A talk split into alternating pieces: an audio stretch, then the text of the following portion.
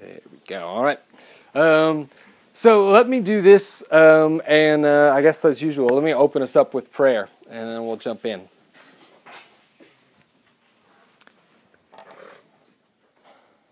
Dear Father, there is um, a lot here, and and truthfully, I think both Morgan and I can say we don't feel adequate to be able to teach it all properly, and uh, and by the end, I know there will still be mystery and some things unsolved, um, but but uh, our heart is this that we would that we would grasp Jesus' heart in this text, and that we would see what He wants from us more than just the the cool things we can try and find in in the in the secret codes or whatever of this text that we could we could get what Jesus wants from us and that you would give us hearts ready to obey.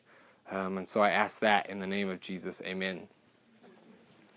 All right. So Mark 13, you can go ahead and go there if you want. It is 37 verses long. And so we will get to it. What this this section of scripture is called is the Olivet Discourse. The Olivet Discourse, and it is it is uh, it takes place in three different gospels. Take a guess at which ones. Matthew, Mark, and Luke. If you ever hear it's in three, that's a fairly safe guess. With the synoptic gospels, meaning to see the same, Matthew, Mark, and Luke record a lot of similar events. And so all three of them, Mark 13, Matthew 24, and Luke 21. Most people, when they're studying the Olivet Discourse, go to Matthew 24. It's kind of the most famous of them. Um, but uh, all three of them record um, the same event and teaching with a little bit of kind of extra details added in each one of them. It is one of the most, I think you could say, mysterious and one of the most debated and one of the most semi scary passages in the New Testament. And, and a lot of people aren't fully sure what to do with it, and there are a lot of people who are really sure what to do with it. They're just really wrong when they're sure about what to do with it.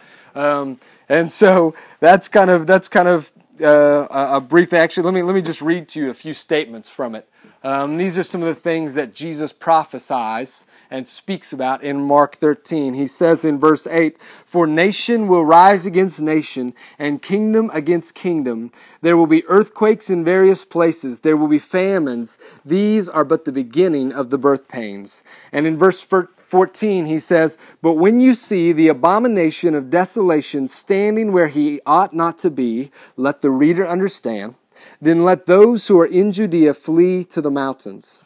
In verse 19, he says, For in those days there will be such tribulation as has not been from the beginning of creation that God created until now, and never will be. In verse 22, he says, For false Christs and false prophets will arise and perform signs and wonders to lead astray, if possible, the elect. And in verses 24 and 25, but in those days after that tribulation, the sun will be darkened, and the moon will not give its light, and the stars will be falling from heaven, and the powers in the heavens will be shaken. Bum, bum, bum. Feels like it's how you're supposed to kind of end all those statements. Um, this really kind of weighty, somewhat dramatic, scary statements that Jesus is making about sometime in the future. And this is the big debate. When in the future is Jesus talking about? So there are two major ends of the spectrum um, in describing this or in trying to interpret Jesus' message here. Um, the first and, and, and probably the most common, I would say, the one that definitely gets um, talked about a lot, is, is that Jesus is talking about the end times. And by end times, I mean his second coming even that phrase kind of end times can get a little confusing because the New Testament talks about the last days a fair amount, but it usually means something than we mean when we say it. The last days to the New Testament are all the days that come after Jesus. That's the last days. Um, but but when I say that it's talking about the end times, what I mean is one made the one of the major interpretations is that Jesus is talking about his second coming, the final judgment when he comes um, to um, this world and, and he brings judgment on it and, and, and comes and redeems his people. And, and so that everything that we read in here is referring to that. And, and, and the idea is that if we can kind of crack the code, so to speak, and if we can look through and see the different signs that he's presenting in here, then we'll be able to look around us and be able to figure out perhaps when that might be coming. It will make us more able to perceive when Jesus' um, second coming is soon approaching, so we can kind of be ready for those things. Um, the second approach to this says, yes, this is future, but future for Jesus and his followers, not for us. That is, that what Jesus is referring to is about 40 years in the future for him. That would be the year AD 70 and the destruction of Jerusalem. Um, we know that Jesus prophesies about this in other places. Let me, uh, let me read to you kind of one of the famous ones. Um, this is Jesus. Um, I, I mentioned, we talked about when Jesus is making his way into Jerusalem in what we call the triumphal entry, um, when people are waving palm branches and hailing him as king and as the Messiah, and blessed is he who comes in the name of Yahweh. When they're all saying these things and singing to him, and, and we remember we studied Matthew's account of it, and Mark's account of it, and Luke's account of it. And Luke gives us something that the others don't give us, and that is what Jesus' demeanor is as he's going in. You would think that it would be a very happy demeanor, and one in which he is um, smiling and excited the whole time. Um, not all the way in. At least this is part of it in Luke um, 19, starting in verse 41.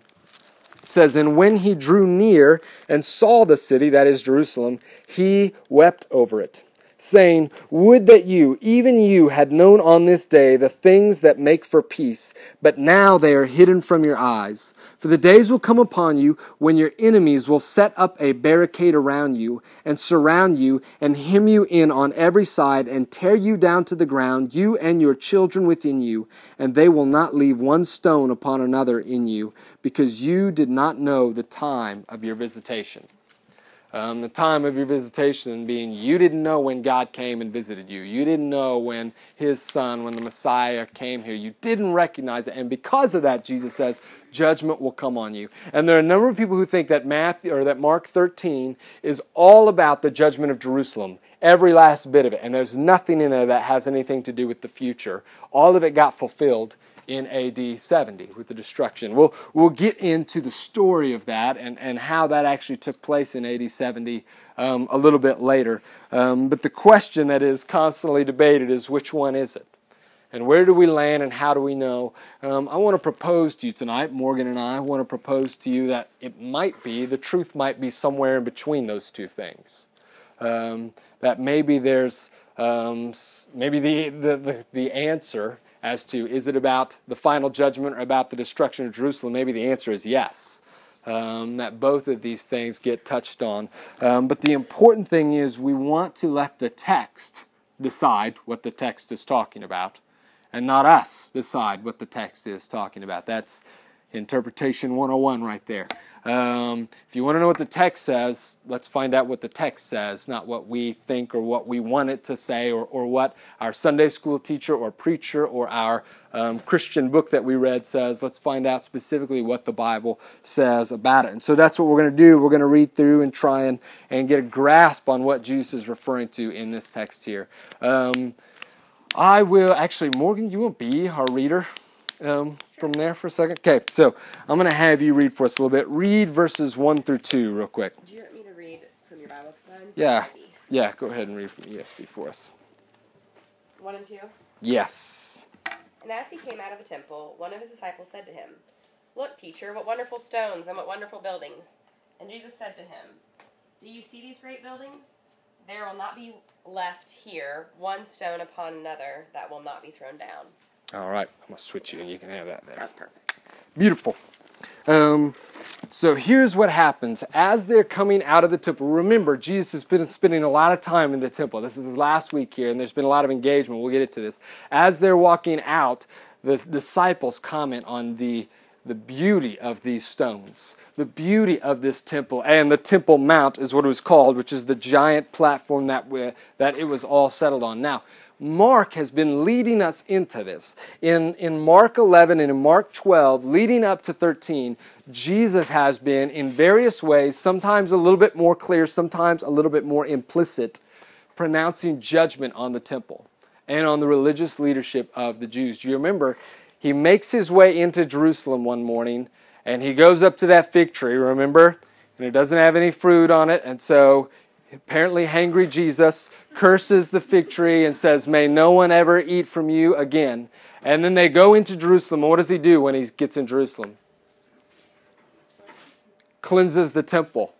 He starts throwing out money changers and starts um, driving out the animals, all these things out of the court of the Gentiles um, because the court of the Gentiles wouldn't have been able to pray there. And, and, and so he talks about how this is a, my house is supposed to be a house for all nations out of Isaiah. But then he also makes this weird little line from Jeremiah 7 But you have made it what?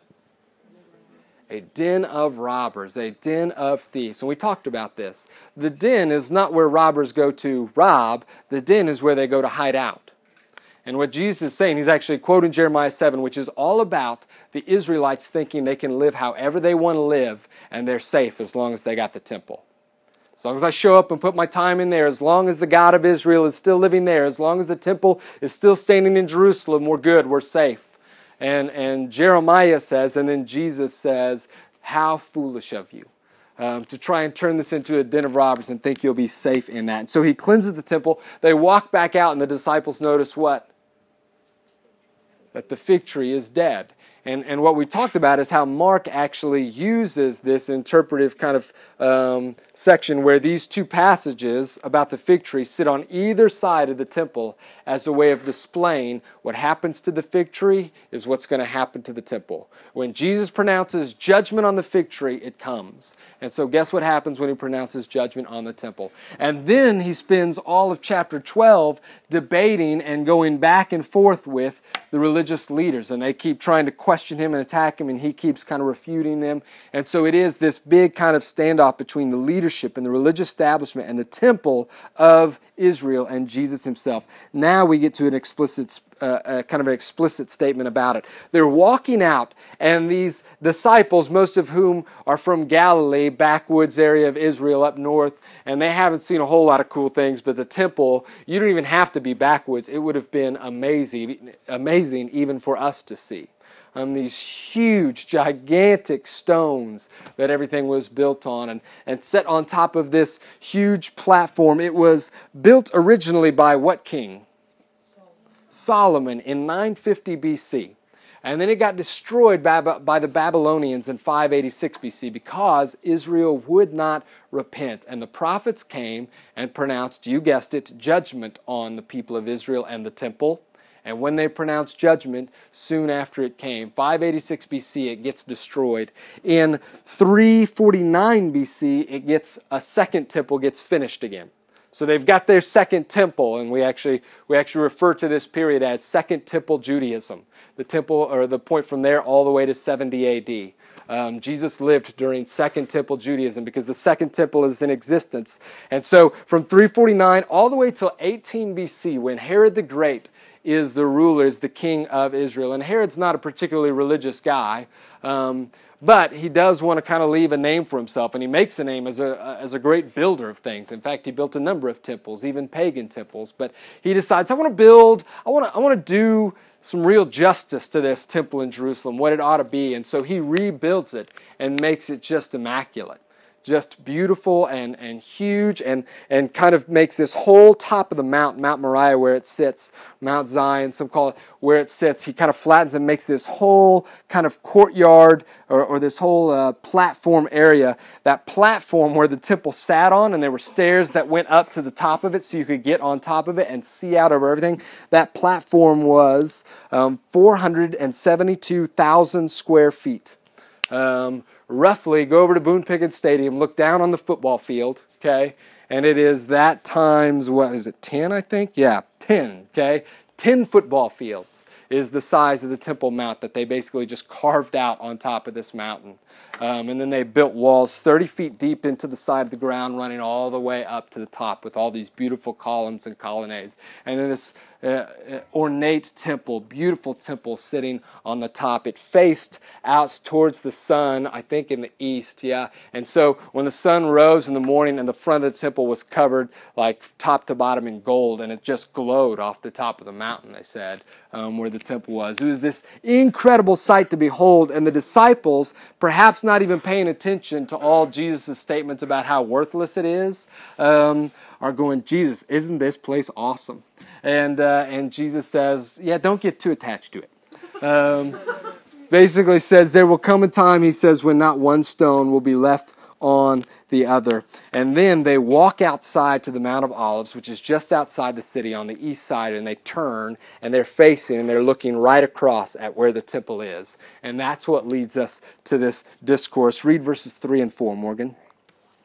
And as he sat on the Mount of Olives opposite the temple, Peter and James and and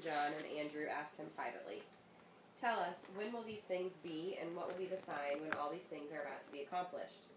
All right, that's it. Oh, oh, so, um, so his disciples go to him and they said, "So tell us, when will these things happen?" Now remember, we're letting the text do the talking. So when they say these things, what are these things that they're talking about? Contextually, they're talking about the destruction. Jesus said these stones will be ripped off of each other, and they said, "When will that happen?" When will these things happen? And so that's what they're asking. When will the temple be destroyed? And what will be the sign that it's going to take place? Now, Matthew says they kind of add kind of another question in here. They say, When will these things happen? The temple be destroyed? And what will be the sign of your coming? Like, how will we know when the end is coming, when your coming is taking place? Um, now, more than likely, they're not actually asking two questions in that. They're I mean, they kind of are, but that's two questions in one. Because to a Jewish person in the first century with an amazing, beautiful temple and a people who are positive and sure that, uh, that God is on their side, they cannot imagine a scenario in which the temple is completely destroyed. That's not also the end of the world. So when the temple is destroyed, they know in their head that's got to be the end of the world. Um, that's that's kind of the way they think through these things. And so so when they say, "Tell us when this is going to be happening," um, they're they're probably already thinking, "And when are you coming back?" You know, with that whole destruction of the temple thing. Here's how Jesus responds to them in verses five through eight. And Jesus began to say to them, "See that no one leads you astray. Many will come in my name, saying, I am He, and they will lead many astray." And when you hear of wars and rumors of wars, do not be alarmed. This must take place, but the end is not yet. For nation will rise against nation, and kingdom against kingdom. There will be earthquakes in various places. There will be famines. These are but the beginning of birth pains. Was that eight? Yeah, that's good.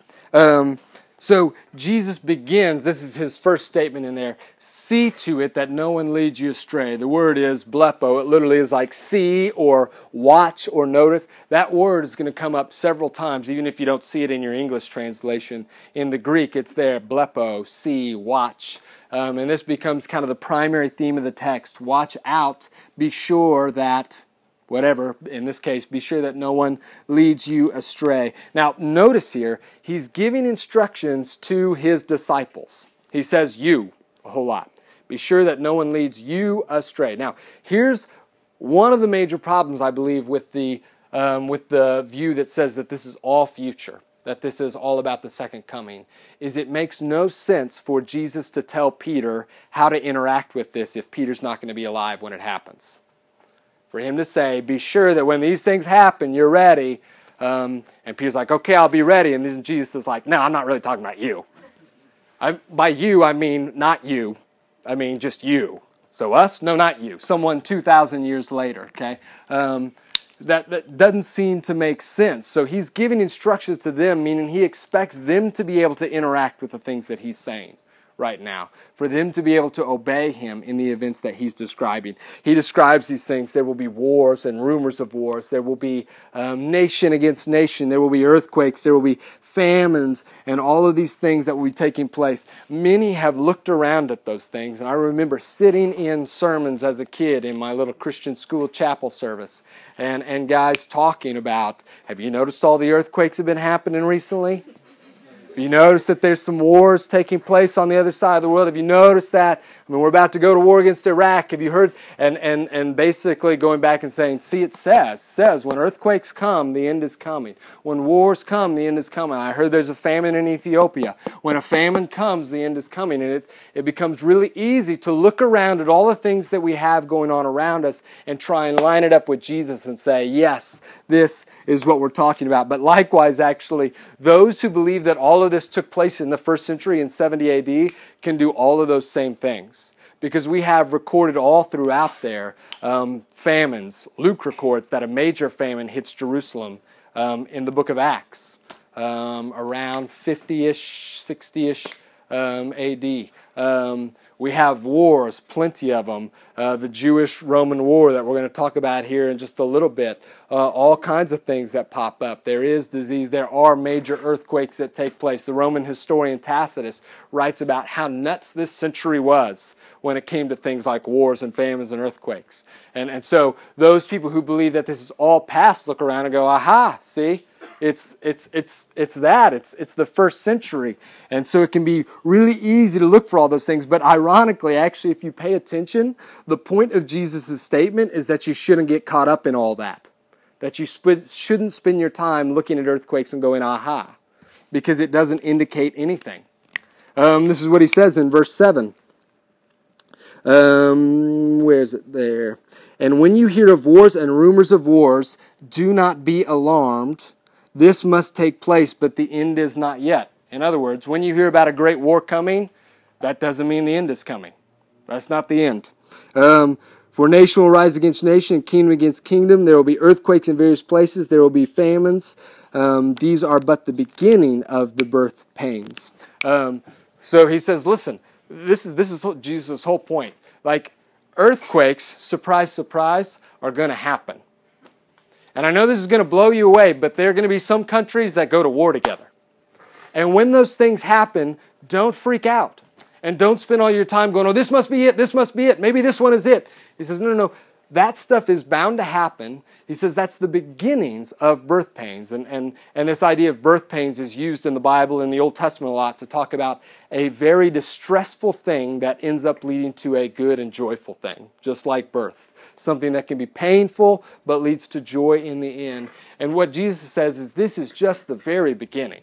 This must take place. This is the way history is going to work in this fallen and broken world that there's going to be sin and there's going to be natural disasters and there's going to be wars. Don't get caught up looking in that, looking at all that stuff and trying to figure that all out. That's not, that's not what you're here for. Um, uh, let's see. Go read verses 9 through 13. They yep. will deliver you over to the councils, and you'll be beaten in synagogues, and you will stand before governors and kings for my sake to bear witness before them. And the gospel must first be proclaimed to all nations. And when they bring you to trial and deliver you over, do not be anxious beforehand what, what you are to say, but say whatever is given you in that hour. For it is not you who speak, but the Holy Spirit. And brother will deliver brother over to death, and the father his child, and children will rise against parents and have them put to death. And you will be hated by all for my name's sake, but the one who endures to the end will be saved.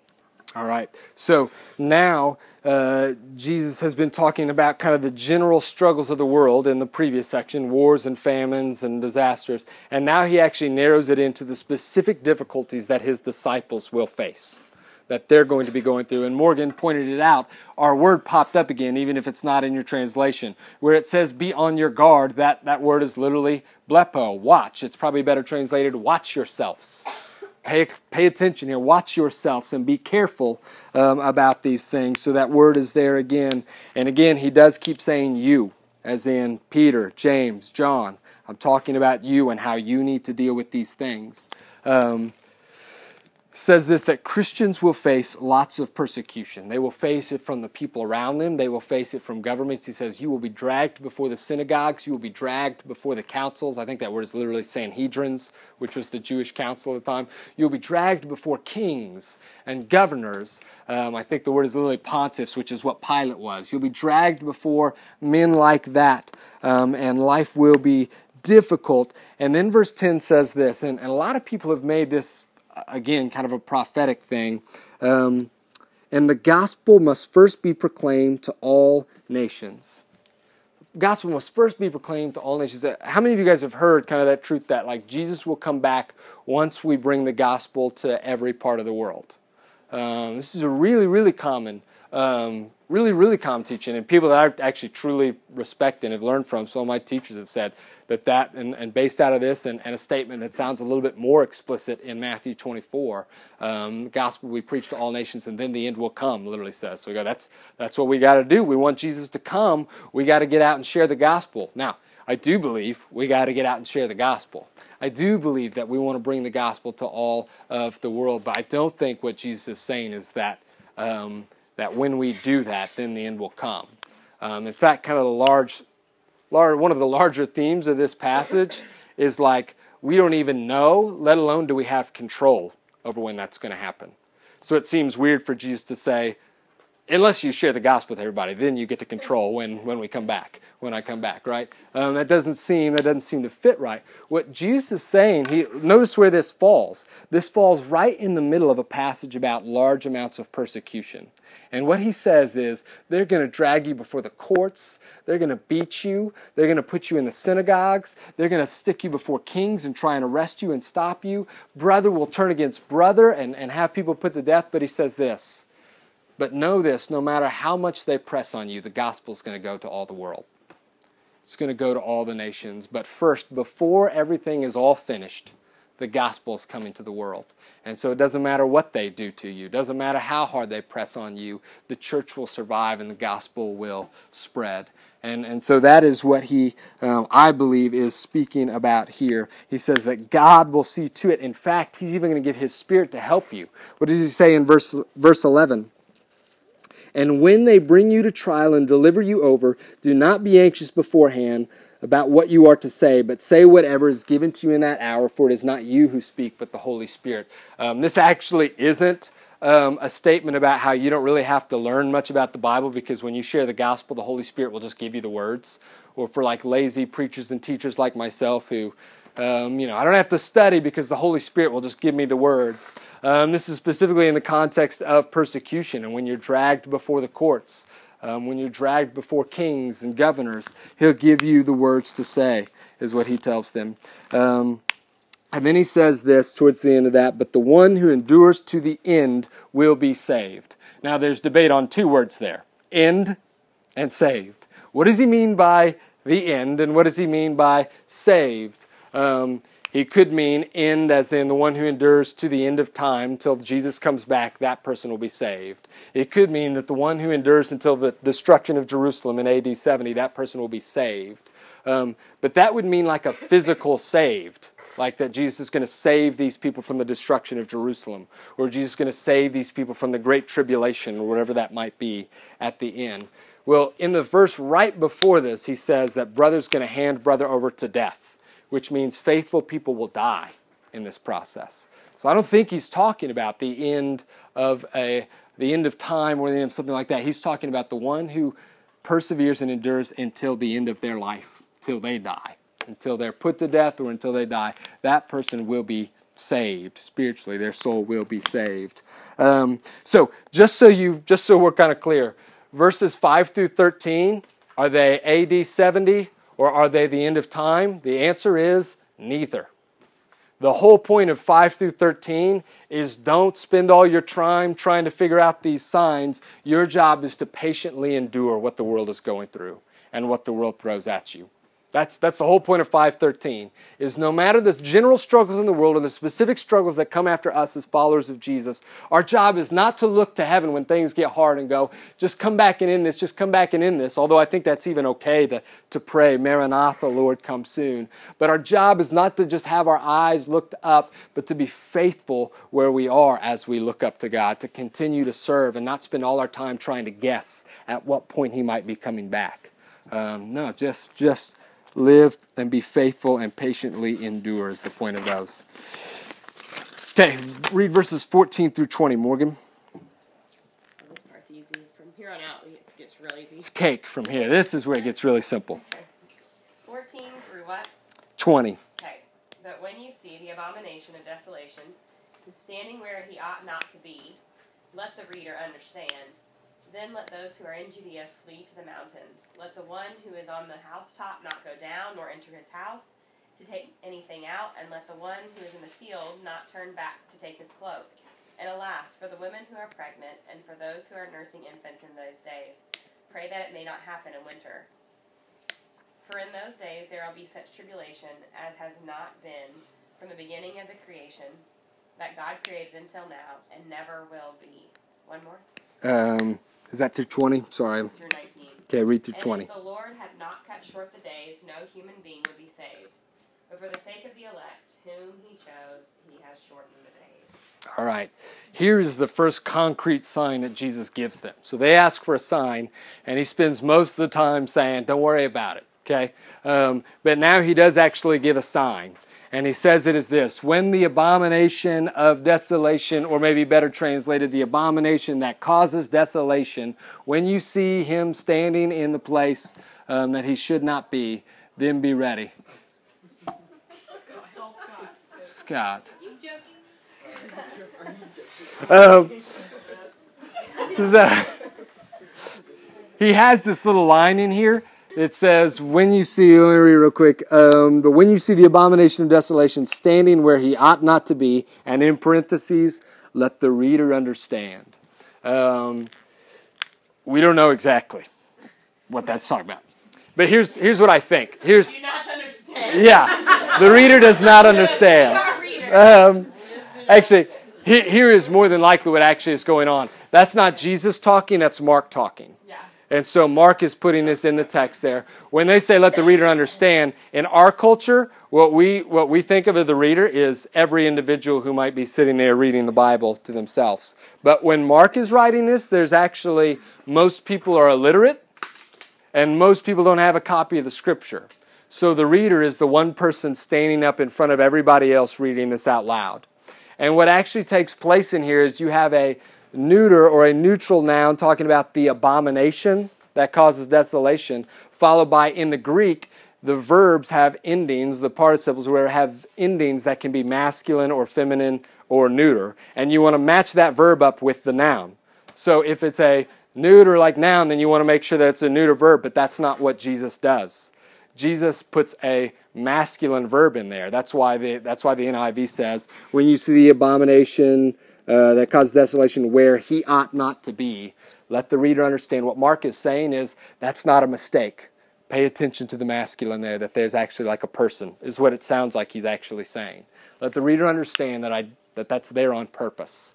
Um, um, where he ought not to be. And so um, says, then you know that the end is coming. But when, what ending is he talking about? Again, the final ending or 70 AD? Here's our hint.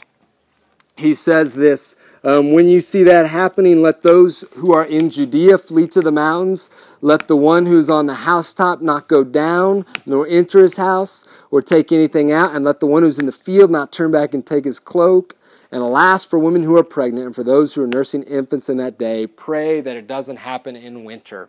So he gives all these things like when that happens, um, don't go get your cloak, don't try and buy anything, just head for the mountains, man. Um, and, and let's just hope for the women that they're not pregnant during that time. Let's just hope that it's not winter so that it's not so difficult to travel during that time. Um, now, here's what I would say winter, going and getting your cloak, making sure you get to the mountains, none of that matters if it's the end of the world, right? Run wherever you want, you're still going to get smoked, okay? Um, is, is what's happening. If you're, yeah, let the reader understand. So I don't think, I don't think that Jesus is talking about the end time here because it doesn't matter if you go back and get your cloak or not when Jesus comes, right? It doesn't matter where you run to. It doesn't matter if you're pregnant or if it's winter or any of those things. I think he's got to be talking about the disaster that's coming on Jerusalem. And that's why he says, Let those who are in Judea, the region of Jerusalem, head to the mountains when this takes place. Um, so he's describing the destruction of the temple and of Jerusalem in AD 70. He's calling for them to escape Jerusalem before this incredible, difficult tribulation is about to take place. Um, here is, let me just kind of give you a brief, um, not fully, whatever, um, not, not I guess I'm not going to do justice to all this, but this is kind of a brief synopsis of the Jewish Roman War. In AD 66, the Jews were always, even during Jesus' time, there was always a certain level of tension between them and the Romans. And they did not like the idea that this pagan army was overrunning them, God's people, and, and keeping them from being free. So there was always tension. And there was this group of people um, called the Zealots. In fact, one of Jesus' disciples was one um, kind of came from the group Zealots, these people who wanted to overthrow Rome.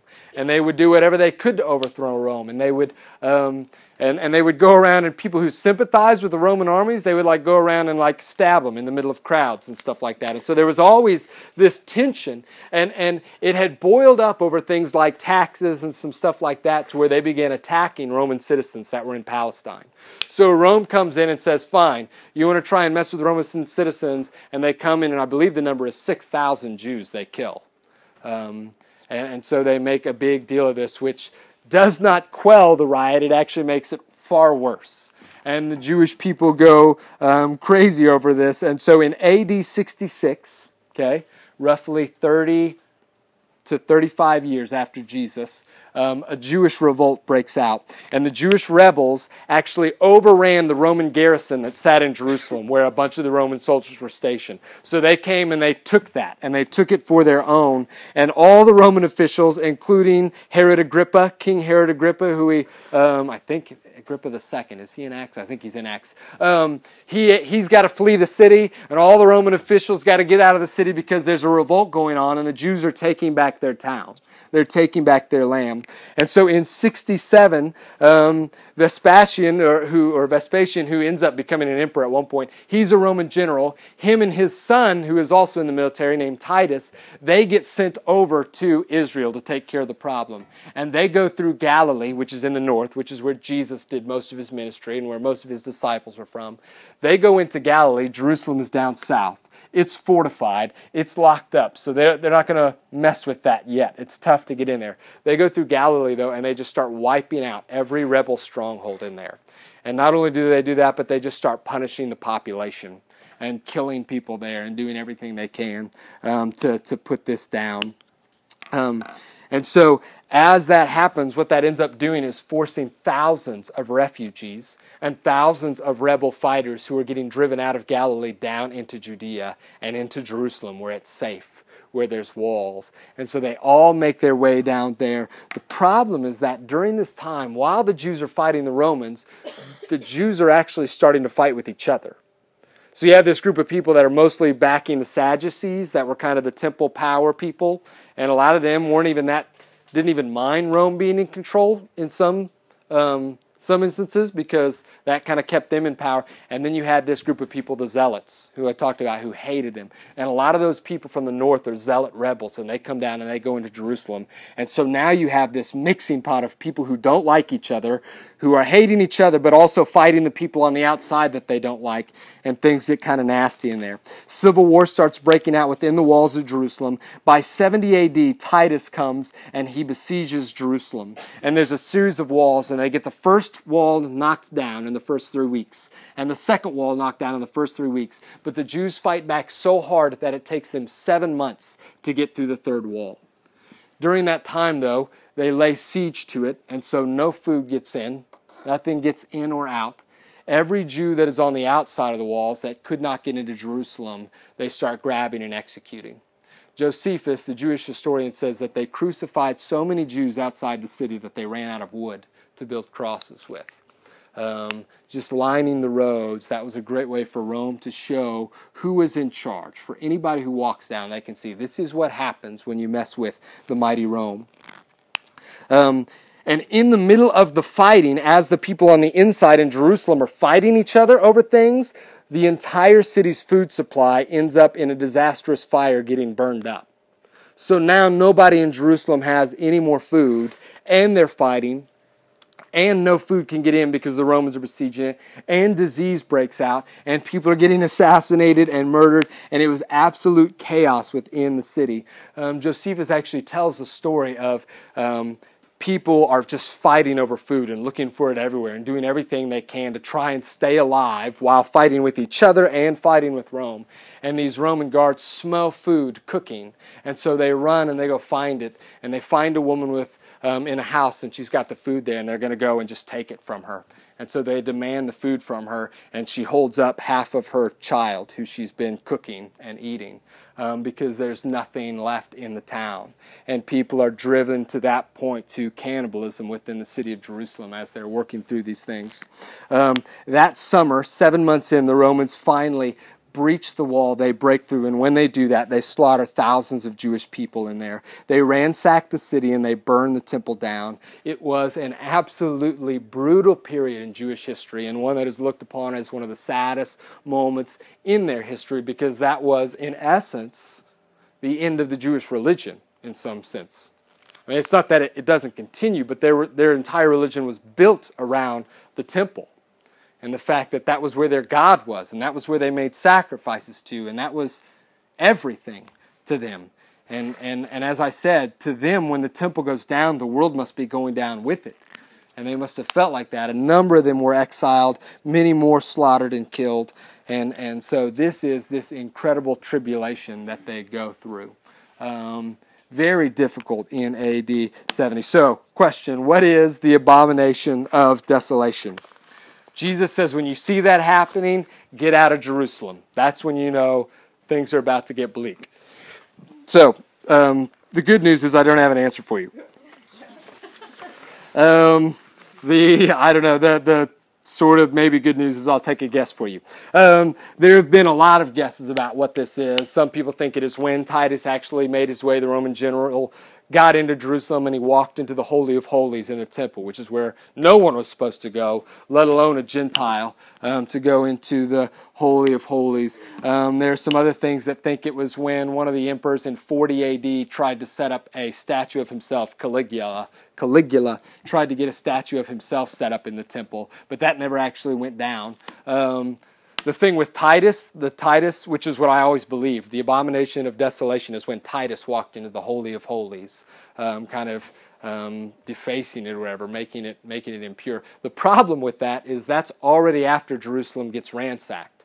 And so that's not much of a warning for the people. Um, so there are all kinds of um, guesses about it. Here's where I lean. I lean towards this guy named John of Gischala. And remember, I said that there was this group of rebels up in the north, um, zealot rebels that came down. John of Gischala was the leader of those rebels. And when he got in, he led the fighting against the priests um, who were of the Sadducees class. He led the fighting against them and brought in a group of Edomites who came and helped and even killed the high priest for them at that time. When that took place, John and his zealots took over the Temple Mount, took over the temple itself, even into the holy place, and they made it their own headquarters. Josephus says that when a bunch of people went there one day to worship at the temple, the zealots, John and his men, slaughtered a bunch of their own countrymen who were just going to the temple to worship on that day. Um, and Josephus quotes this high priest who ended up getting killed. Um, Ananus, I want to say, is how you pronounce his name.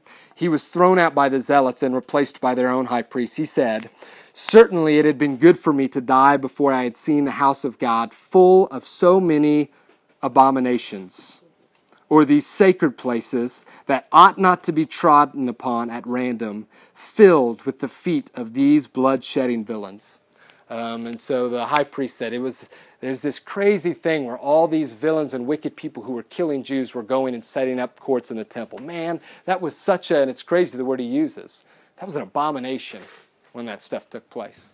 And, and I think that that may be what Jesus is referring to because it's shortly after that that Jerusalem falls, when Jerusalem is kind of collapsing in on itself because of John of Gischala and his people. Um, verses 21 through 23, Morgan.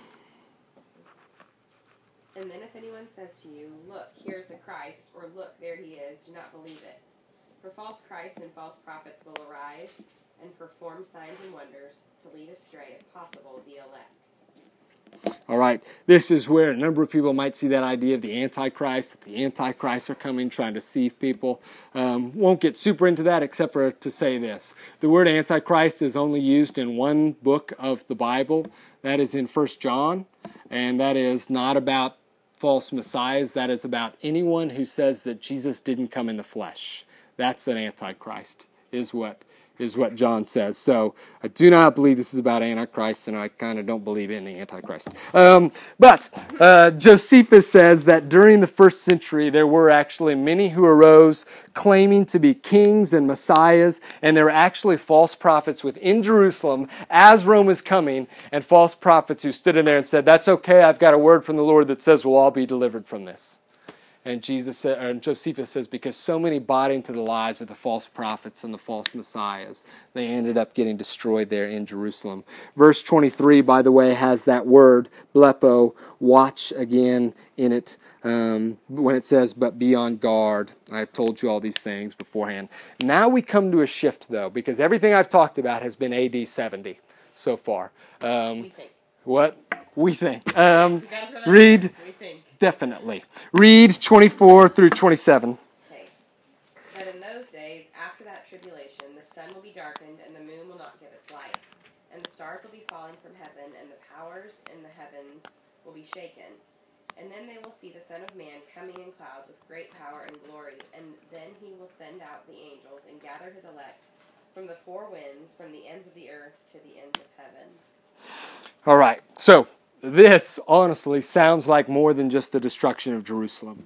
When it says that the Son of Man is going to come, that be him. When he comes and he sends his angels out to gather the elect from the four corners, that sounds like more than just um, the destruction of the temple. And he says that this is going to happen after that tribulation. In those days, after that tribulation. Now, he doesn't specify how far after. And we'll see. One of the reasons why is because Jesus says he doesn't know.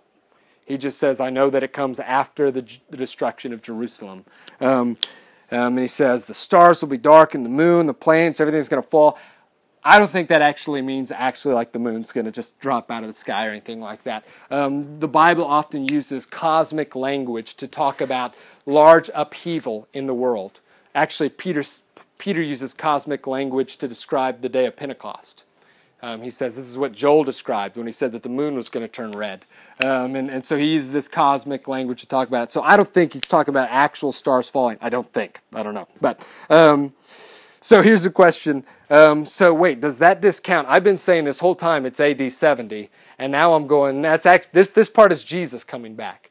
Um, I don't think. I, I, again, I think that actually these two things can both fit together that Jesus has been talking about AD 70, but that now he's moving into a new part talking about himself. What appears to be taking place in this chapter is an AB AB pattern where Jesus is actually going to alternate back and forth between these prophecies, talking about these two different things. And so, what we read um, just just a second ago, which would have been from 1420. 20, actually, I'll say 23, I think. Um, and then 24 to 27. So this is 70, this is second coming. And he'll alternate in and out of these things. Morgan is going to get in. Yep, there you go. All right. Okay, I'll go. I'll go as quick as I can. He had a. He had definitely had a heavier part of the text, and it. And the reason being, most of my text refers to his text, and so that's what we were. That's what we had to debate and figure out the most. The reason he said 14 to 23, 20 or 23, and then 24 to 27 is somewhere between 20 and 23 ish is this is this switch happens. We we think this switch happens between um, Jesus talking about 70 AD and Jesus talking about the second coming, and then basically goes and gives us kind of two illustrations about these two things again. And so we go back A and B. So if you look at uh, 28 through 31, we're going to jump. This is going to be 28 through 31. I don't want to pull this off of here. Okay. 28 through 31. So this is 70 AD, we, be, we, be, we believe. So it's going to be talking about this. And then the rest of the chapter, we think um, 32 through 36 is referring to the second coming. So it's kind of commenting on this. And he talked about how there's two major differences between this coming and this coming. There are several differences, but there are two there's there's one major difference. Actually, I would say there's two major differences between between those two things. Um, so the first the first thing that we're gonna do is I'm just gonna read this. I have NIV, so just pardon my defiance to switch and change. It's a problem I have. Okay, so 28 through 31 says this. Now learn this lesson from the fig tree.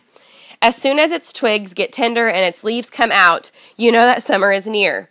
Even so, when you see these things happening, you know that he is near, right at the door. Truly I tell you, this generation will certainly not pass away until all these things have happened. Heaven and earth will pass away, but my words will never pass away. Okay, so when it's talking about the fig tree as the first illustration, it says, when you see these things happening, you know summer is near. And then it says, even so, when you see these things happening, so the key, just like at the beginning, when we're saying, what are these things? What is these things referring to? That will help kind of give us an idea of what he's talking about. And this is why we believe it's 70 AD. Because we do think these things could be referring to the abomination that causes desolation um, and all that kind of stuff he talked about. We also think the, the phrase these things could be talking about in the very beginning when it talks about the earthquakes and the famines, um, the beginning of as the beginning of birth pains and the wars. We think these things is referring to all of that stuff. Yes, it can be referring to all of that.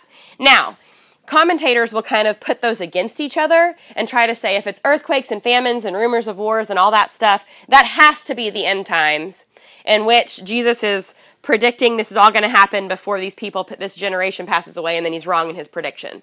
Well, clearly Jesus is never wrong, okay? And so here's the deal. We think that actually, even whenever it's talking about the end is still to come, and I'm back to verses 5 through 8. Um, and it says like nation will rise against nation, kingdom against kingdom. There will be earthquakes, various places, and famines. If you look at the Old Testament prophecies, all of those terms all deal with this idea of this catastrophic events happening. Which when he, whenever Drew explained the history of what he meant when he talked about the fall that happened in 70 AD, you guys all looked like that was hard to hear. Kind of like, that's a big deal. That's kind of painful to listen to. That is judgment. Those are very big, those are very big deals. Now, earthquakes, famines, all those things, those could be literal, those could be figurative to mean like this awful thing's going to happen. And it does happen. And you remember that everything he talked to you about, about Titus and them coming in and laying siege of and, and tearing down the temple, all those things happening, that was the judgment Jesus predicted right? They're praising Jesus when he's coming in in Luke 19 and he's weeping over the city because this is what's going to happen. He knows this is what's going to happen to the temple. He, he already knew ahead of time. There is going to be judgment because Jesus actually is a prophet and he is God and they rejected him. That's what they did. So this is going to be coming. So we believe that when it says these things, when you see all these things happening, okay, we say that you know that, and then in NIV it says it is near, and the NIV is wrong, I think. It's not it is near. The original Greek is he is near. And that's the other place where I think that um, where a lot of commentators like to say, well, if it's he is near, then it's referring to the second coming. It's referring to Jesus returning. When actually any sort of judgment can be referring to, to Jesus, to his presence being near. So just know that it is he is near and it's still referring to judgment.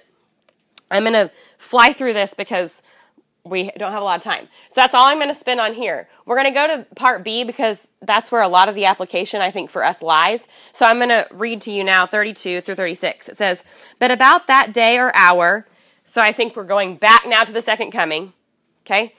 But about that day or hour, no one knows. And remember what, what Drew said? That's really key to knowing that the audience here for this whole entire passage, the first audience is are the disciples. And like Drew said, they cannot imagine the temple being torn down and overtaken and overthrown. They can't imagine how that could possibly be different than the end of the world. So for Jesus to even be making like two th- making it sound like two things are going to happen would be really confusing to them. Does that make sense? So that's I think why he's doing this, why he's mentioning both things, okay? But about that day or hour, no one knows, not even the angels in heaven, nor the Son, but only the Father. Here are here's our words again. Be on guard, be alert. You do not know when that time will come. In the ESV, it says, "Stay awake, stay awake." Um, it's like a man going away. He leaves his house and puts his servants in charge, each with their assigned task, and tells the one at the door to keep watch. Therefore, Keep watch, because you do not know when the owner of the house will come back, whether in the evening, or at midnight, or when the rooster crows, or at dawn. If he comes suddenly, do not let him find you sleeping. What I say to you, I say to everyone watch, or the ESV would say, stay awake. Stay awake. That's what he says. Okay? Now, whenever we go into this passage, he says, No one knows when that time is going to come. So it doesn't make sense for that to be talking about the fall of Jerusalem when he gave them very specific things that would happen leading up to the fall of Jerusalem. So no one knows what time, what, what, when this will come. Okay, and that would be the second, the second coming that we're talking about. The other thing I want to point out to you in this, well, a couple things. When he he likens this to a man, a master going away and leaving his servants in charge of the house, and he gives them assigned tasks. And I think that's key for our application because anything that's upheld as a, as a faithful servant is someone who is being faithful to the work their master gave them whenever he returns. Not someone that is asleep, not someone that is standing at the door just trying to predict what's going to happen or when the master will return, but someone that is actually doing faithfully, obeying faithfully what the master has called him to do, the work that he has laid out for him. So, one of the things we can take away from this is that we are supposed to do the work God's called us to do. And we're supposed to be doing that consistently and faithfully until his return or until our lives end. That's something that we are called to do. Um, I do think it's interesting in verses 35, in verse 35, it says this Therefore, keep watch because you do not know when the owner of the house will come back. And then he gives us these four little time slots. And he says this as examples whether in the evening, or at midnight, or when the rooster crows, or at dawn. And that's interesting. Some some commentators say that Jesus could even be speaking in a different like a parable within a prophecy type thing. They say that he could be alluding to the four events that lead up to his crucifixion. So they think that um, whether in the evening would be the Last Supper or at midnight, which could be the arrest of Jesus, um, him praying in Gethsemane, or when the rooster crows would be Peter's denial, or at dawn, which would be the trial before Pilate. Now, I don't think that is what that's talking about, but I do think that it is interesting that that happens later. You know what I mean? And this is why I think it's um, this is why I don't think that's what it's talking about.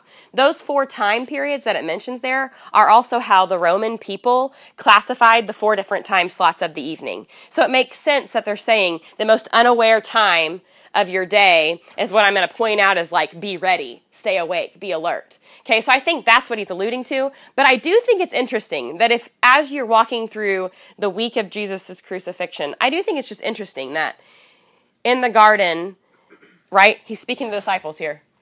And in the garden, they sleep whenever he's praying. And Peter denies him in this time of testing. And then they flee at his crucifixion. You know, I, it is kind of interesting to like take note that in their time of testing, they actually didn't really stand up to what they thought they could handle. And I think part of that is Drew was explaining to me that you guys have been kind of talking about the switch and mark about the Messiah and then the Messiah must suffer. And I don't think that his disciples are understanding and being able to grasp what he means by that. And therefore, I don't think that they're understanding what it means that they are going to suffer and what he means by that. And this passage is huge whenever it comes to Jesus saying, here's what's going to happen. You're going to suffer. You're going to face persecution. People are going to try to deceive you. And stay awake. Stay vigilant. Stay active. Don't fall asleep. Don't lay, don't lie down. Don't stand there and try to predict what's going to happen. Stay faithful to doing what I've called you to do. Trust that the Holy Spirit is going to fill up your lungs and come out of you preaching the gospel um, in those moments. And so I think he's trying to call them to this a little bit. And, um, and they don't really understand what's going to happen and what's going to take place. Okay, they're not really there yet. And then at the end, he says, If he comes suddenly, do not let him find you sleeping. What I say to you, I say to everyone, watch. He says, watch. So don't be slothful. This is what it means in the Greek. Don't be slothful. Be active, doing your assigned task. Um, doing your assigned task. I'm not going to read that. We don't have time. Hmm. So I'm just going to jump from here to, well, so the primary difference between this and this is we do know what's going to happen, and when it's going to come, we don't know what's going to happen. So, primary difference is look for these things to give you sign to this. Don't look for things because we don't know when it's going to happen. Okay? Instead, remain faithful. That's the key to this part. And this is where we are, right? This has already happened, obviously. If you don't understand that we're past 70 AD, we have to have a different conversation after tonight's over. Okay? But we are here. And so the point of, I think, this application for us is all about the idea of us keeping watch, us staying engaged, us making sure that we are trying to remain faithful to what God has called us to do. And I think that there, even though this isn't all spoken directly to us, it was spoken to disciples, I do think there are things we can take from this um, that apply to us. The second difference I want to point out between this and this um, is something that I just feel it doesn't freak me out, but it kind of, in a healthy way, helps me understand the authority of God and the sovereignty of God. And it's this that in the Old Testament, when the prophets came and they spoke, and they were God's mouthpiece, and God spoke through them, and they pronounced judgment on the people of God for being disobedient to God. Then judgment came. And judgment came, and actually, Israel was split to this to the north and the south, and um, the Assyrians captured half of them, captured some of them, and then the Babylonians captured the rest, and they went into captivity, and that was judgment. Okay, and then Jesus comes, and he's referred. We we do refer see him as a prophet, not only a prophet, he's Lord, um, and they reject him. Okay, and then judgment happens in 70 AD. But all these judgments the goal i believe of these judgments is to show god's authority and also to he is he is merciful and compassionate and he gives people time to repent and to come to him. And the pri- another primary difference between this judgment and between this judgment is there's no more repentance after this one. Like this is the end. This is the end.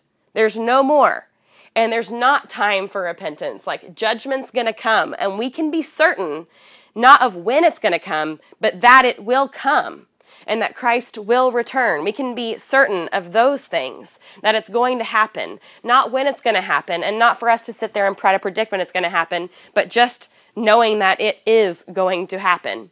Okay, and so I want us to look at 5 through 8, whenever he says, Watch out that no one deceives you, and he starts talking about people are going to come claiming that I am he, okay? One thing I think we can take from that is make sure that you stay alert by not being deceived. Make sure that you're not deceived by false teachers. Make sure you're not deceived when people try to tell you.